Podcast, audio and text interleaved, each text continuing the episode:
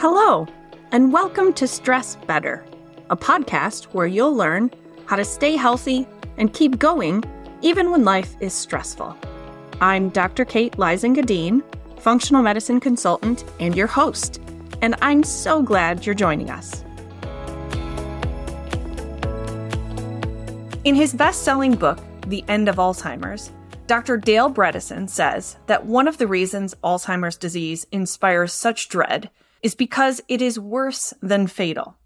Alzheimer's disease not only robs its victims of their lives, but it also robs them of their humanity, sometimes decades before death. Dementia is not only dreadful for the individual, but it's also horrific for the families of those who suffer. And rates of dementia and Alzheimer's are on the rise. The number of adults aged 40 years and older living with dementia worldwide is expected to nearly triple from an estimated 57 million in 2019 to 153 million in 2050. And one in five women will develop Alzheimer's in their lifetime. Despite all of this, there are very few drug treatments available for dementia, and the ones that are available don't do much, if anything, except very slightly slow the progression of symptoms. I know all of this is a huge bummer but don't stop watching yet. I promise we'll get to the really important, really good news in just a minute. So hang in there. This is stuff you need to know. Because of all of these bad statistics, a functional medicine approach focuses on preventing dementia and Alzheimer's disease by stopping the problem before it starts. Think of it this way. You could take the conventional approach, watching and waiting as symptoms of cognitive decline slowly increase, Symptoms like short term memory loss, trouble recognizing people, mental fatigue, poor reading recall, decreasing vocabulary, mixing up words, increasing anxiety, and sleep disruption. Or you could start using evidence based strategies that significantly decrease the risk of developing dementia now. Because with Alzheimer's, the underlying disease process is going on for 15 to 20 years before symptoms show up, after which they become very difficult to reverse. A functional medicine approach also recognizes that there's rarely just one cause for chronic diseases.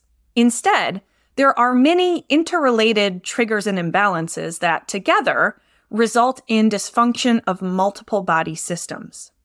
Alzheimer's and dementia fits that pattern there are many types and causes, but research is showing similar risk factors for all types, and vitamin D deficiency is one of them. Did you know that over 40% of North Americans are vitamin D deficient? And that even more have suboptimal levels of this key micronutrient? Given how many functions vitamin D performs in the body, it's a little alarming that most doctors don't pay attention to it and rarely test for it.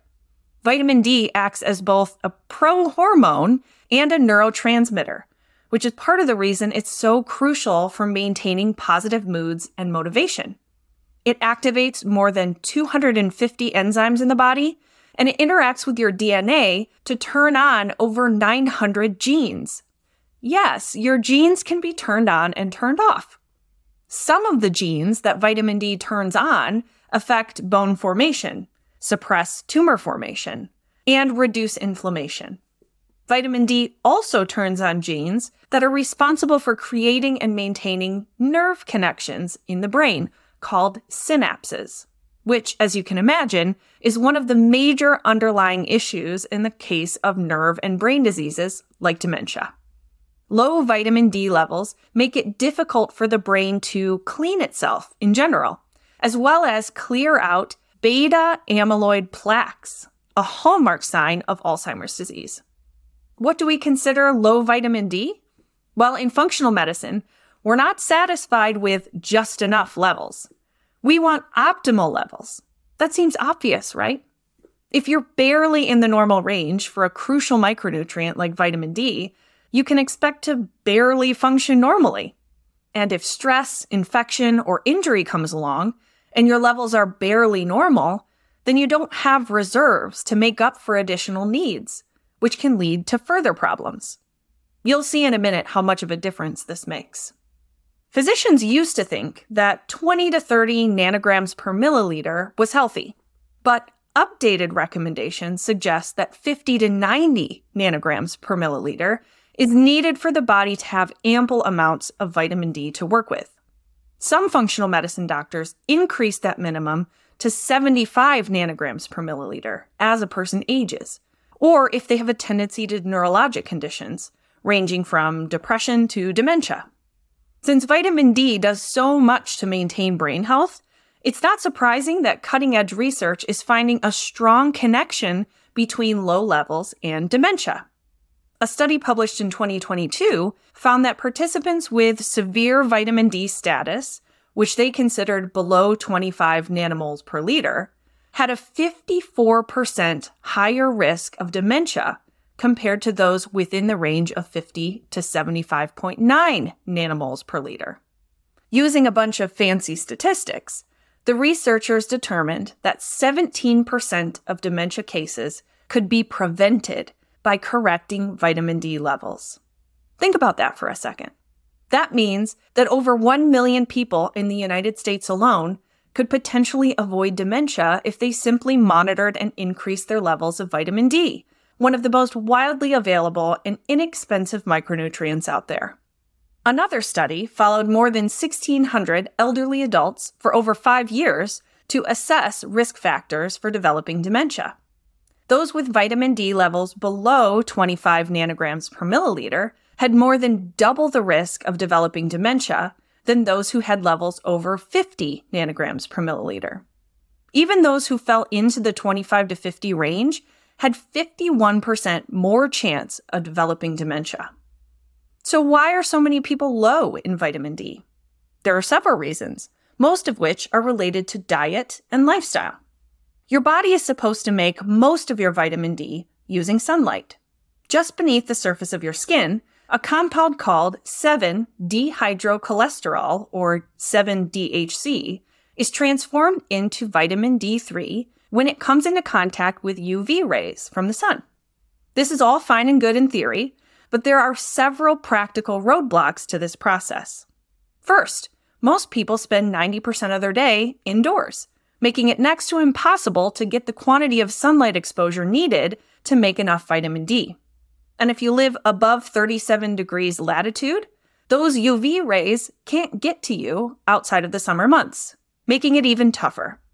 Even if you do spend all summer at the beach, you're likely wearing sunscreen to protect your skin from overexposure to UV rays, which also inhibits production of vitamin D.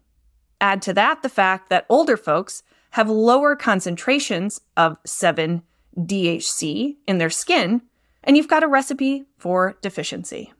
As if this weren't enough, certain chronic health conditions can make it difficult to absorb vitamin D from your food. Conditions like celiac disease, Crohn's disease, ulcerative colitis, cystic fibrosis, and some liver diseases, as well as post gastric bypass surgery.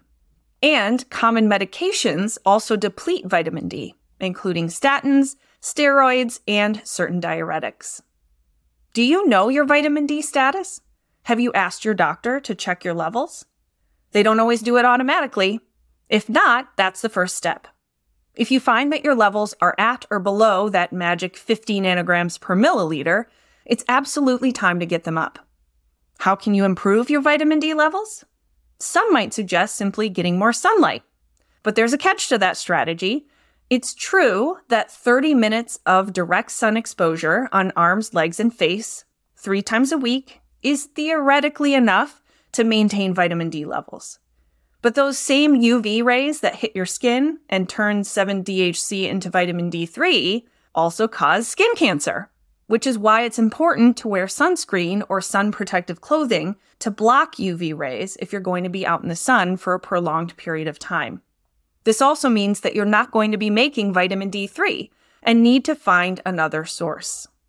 High fat, oily fish have decent amounts of dietary vitamin D, which is why some folks take cod liver oil as a vitamin D support.